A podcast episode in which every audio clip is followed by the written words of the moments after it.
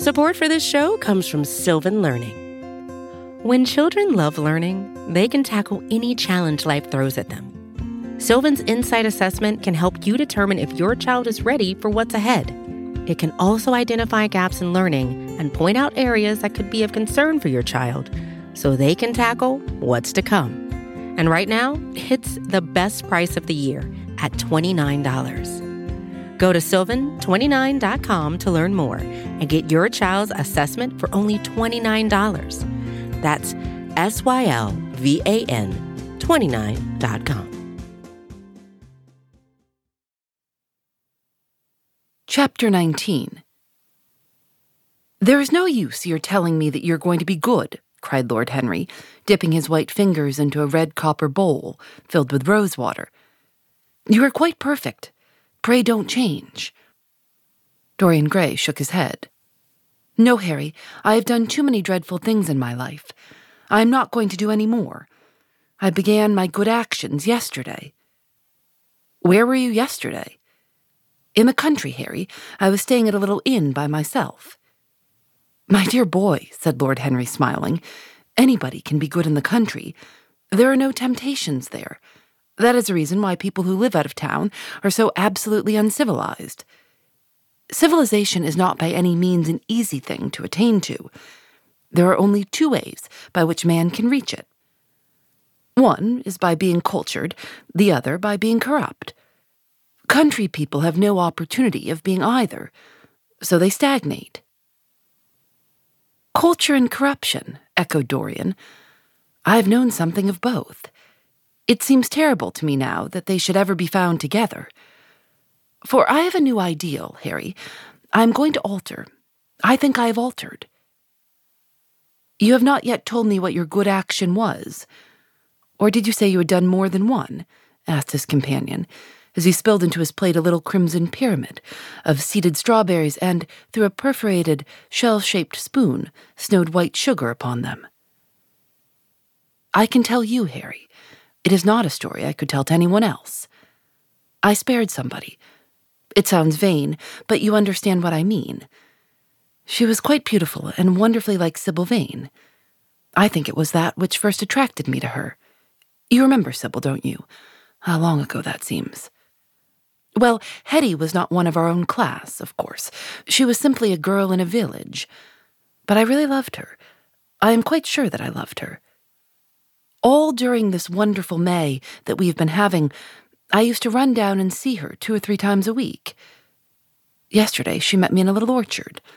The apple blossoms kept tumbling down on her hair, and she was laughing. We were to have gone away together this morning at dawn. Suddenly I determined to leave her as flower-like as I had found her." "I should think the novelty of the emotion must have given you a thrill of real pleasure, Dorian," interrupted Lord Henry. "But I can finish your idyll for you. You gave her good advice and broke her heart. That was the beginning of your reformation." "Harry, you are horrible. You mustn't say these dreadful things. Hetty's heart is not broken.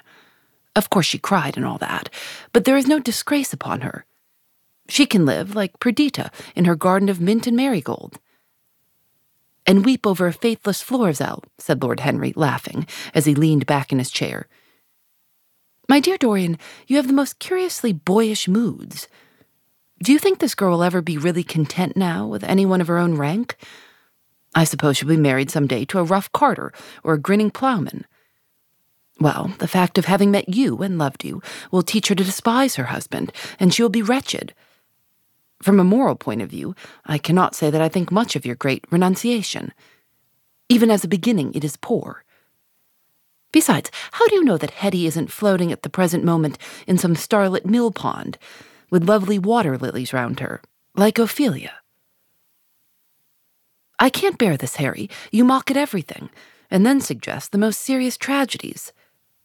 I am sorry I told you now. I don't care what you say to me. I know I was right in acting as I did. Poor Hetty. As I rode past the farm this morning, I saw her white face at the windows, like a spray of jasmine. Don't let us talk about it any more, and don't try to persuade me that the first good action I have done for years, the first little bit of self-sacrifice I have ever known, is really a sort of sin. I want to be better. I'm going to be better. Tell me something about yourself. What is going on in town? I have not been to the club for days. The people are still discussing poor Basil's disappearance.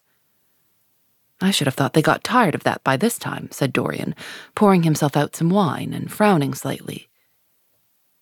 My dear boy, they've only been talking about it for six weeks. And the British public are really not equal to the mental strain of having more than one topic every three months.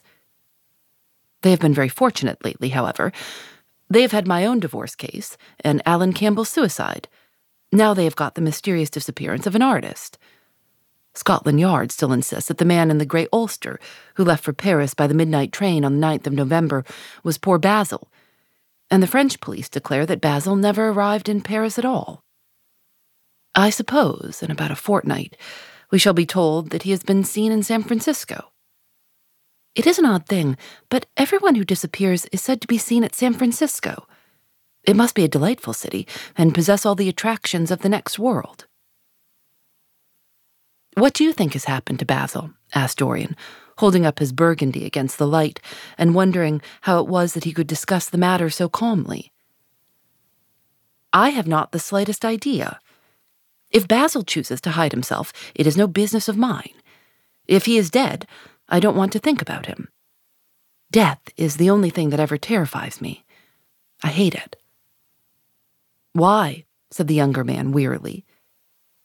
Because, said Lord Henry, passing beneath his nostrils the gilt trellis of an open vinaigrette box, one can survive everything nowadays except that. Death and vulgarity are the only two facts in the nineteenth century that one cannot explain away. Let us have our coffee in the music room, Dorian. You must play Chopin to me. The man with whom my wife ran away played Chopin exquisitely. Poor Victoria. I was very fond of her. The house is rather lonely without her. Of course, married life is merely a habit, a bad habit. But then one regrets the loss even of one's worst habits. Perhaps one regrets them the most. They are such an essential part of one's personality. Dorian said nothing, but rose from the table and, passing into the next room, sat down to the piano and let his fingers stray across the white and black ivory of the keys. After the coffee had been brought in, he stopped, and looking over at Lord Henry said, Harry, did it ever occur to you that Basil was murdered? Lord Henry yawned. Basil was very popular and always wore a Waterbury watch. Why should he have been murdered? He was not clever enough to have enemies. Of course, he had a wonderful genius for painting. But a man can paint like Velázquez and yet be as dull as possible. Basil was really rather dull. He only interested me once, and that was when he told me, years ago, that he had a wild adoration for you, and that you were the dominant motive of his art. I was very fond of Basil, said Dorian, with a note of sadness in his voice. But don't people say that he was murdered? Oh, some of the papers do. It does not seem to me to be at all probable. I know there are dreadful places in Paris, but Basil was not the sort of man to have gone to them. He had no curiosity. It was his chief defect. What would you say, Harry, if I told you that I had murdered Basil? Said the younger man. He watched him intently after he had spoken. I would say, my dear fellow, that you are posing for a character that doesn't suit you. All crime is vulgar, just as all vulgarity is crime. It is not in you, Dorian, to commit a murder. I am sorry if I hurt your vanity by saying so, but I assure you it is true. Crime belongs exclusively to the lower orders. I don't blame them in the smallest degree. I should fancy that crime was to them what art is to us, simply a method of procuring extraordinary sensations. A method of procuring sensations? Do you think, then, that a man who has once committed a murder could possibly do the same crime again? Don't tell me that. Oh, anything becomes a pleasure if one does it too often, cried Lord Henry, laughing. That is one of the most important secrets of life. I should fancy, however, that murder is always a mistake. One should never do anything that one cannot talk about after dinner. But let us pass from poor Basil. I wish I could believe that he had come to such a really romantic end, as you suggest, but I can't. I dare say he fell into the Seine off an omnibus, and that the conductor hushed up the scandal. Yes, I should fancy that was his end. I see him lying now on his back under those dull green waters with the heavy barges floating over him and long weeds catching in his hair. Do you know, I don't think he would have done much more good work. During the last ten years, his painting had gone off very much. Dorian heaved a sigh, and Lord Henry strolled across the room and began to stroke the head of a curious Java parrot, a large, grey-plumaged bird with pink crest and tail that was balancing itself upon a bamboo perch. As his pointed fingers touched it, it dropped the white scurf of crinkled lids over black, glass-like eyes and began to sway backwards and forwards. Yes, he continued, turning round and taking his handkerchief out of his pocket. His painting had quite gone off. It seemed to me to have lost something. It had lost an ideal. When you and he ceased to be great friends, he ceased to be a great artist. What was it separated you? I suppose he bored you. If so, he never forgave you. It's a habit bores have. By the way, what has become of that wonderful portrait he did of you? I don't think I've ever seen it since he finished it. Oh, I remember your telling me years ago that you had sent it down to Selby, and that it had got mislaid or stolen on the way. You never got it back? What a pity. It was really a masterpiece. I remember I wanted to buy it. I wish I had now. It belonged to Basil's best period. Since then, his work was that curious mixture of bad painting and good intentions that always entitles a man to be called a representative British artist. Did you advertise for it? You should. I forget, said Dorian. I suppose I did, but I never really liked it. I am sorry I sat for it. The memory of the thing is hateful to me. Why do you talk of it? It used to remind me of those curious lines in some play, Hamlet, I think. How do they run? Like the painting of a sorrow, a face without a heart. Yes, that is what it was like. Lord Henry laughed. If a man treats life artistically, his brain is his heart, he answered, sinking into an armchair. Dorian Gray shook his head and struck some soft chords on the piano. Like the painting of a sorrow, he repeated, a face without a heart. The elder man lay back and looked at him with half-closed eyes. By the way, Dorian, he said after a pause, what does it profit a man if he gain the whole world and lose, how does the quotation run, his own soul? The music jarred, and Dorian Gray started and stared at his friend. Why do you ask me that, Harry? My dear fellow, said Lord Henry, elevating his eyebrows in surprise, I asked you because I thought you might be able to give me an answer. That is all.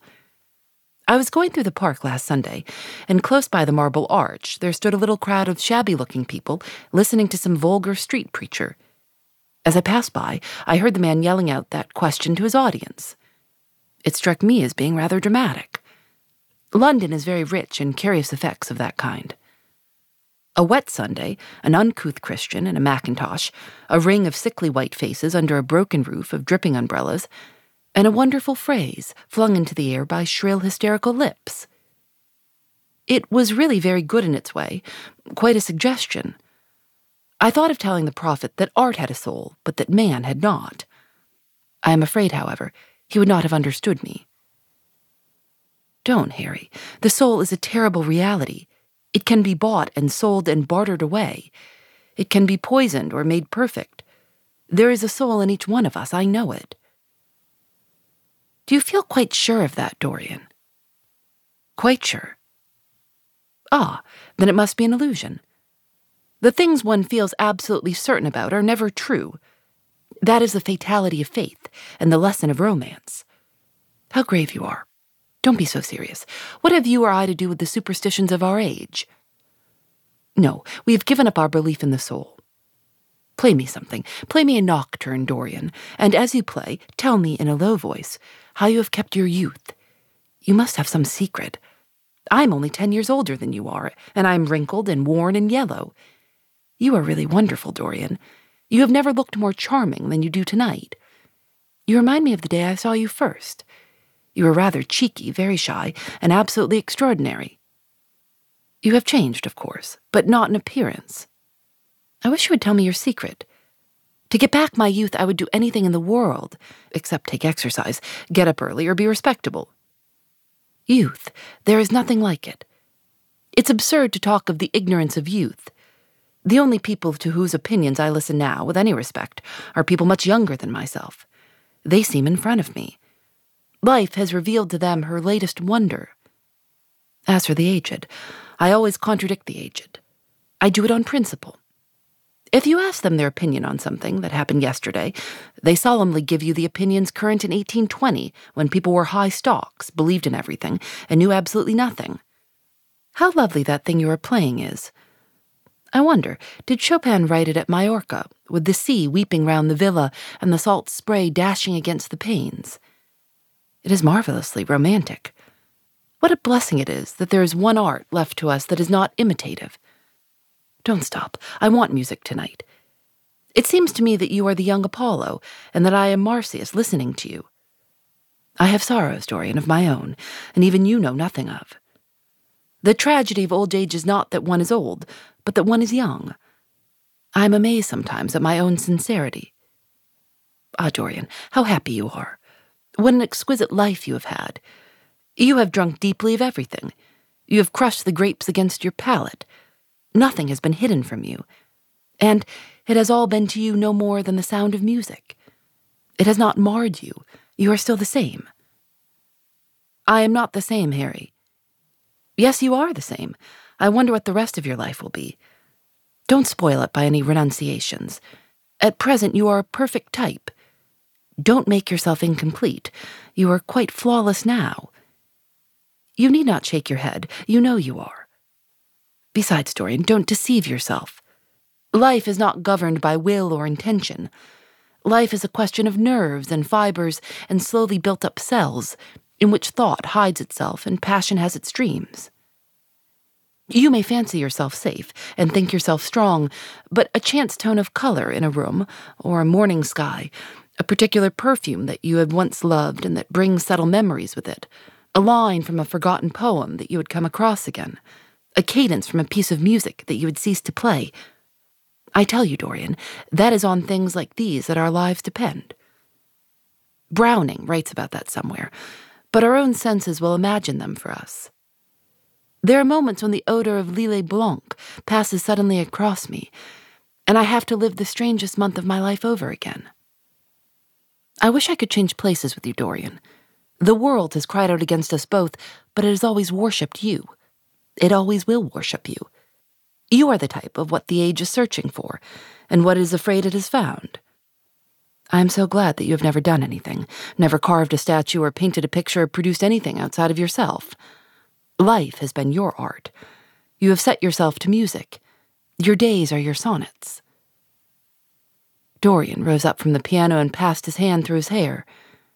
Yes, life has been exquisite, he murmured. But I'm not going to have the same life, Harry, and you must not say these extravagant things to me. You don't know everything about me. I think that if you did, even you would turn from me. You laugh, don't laugh. Why have you stopped playing, Dorian? Go back and give me the nocturne over again. Look at that great honey-colored moon that hangs in the dusky air.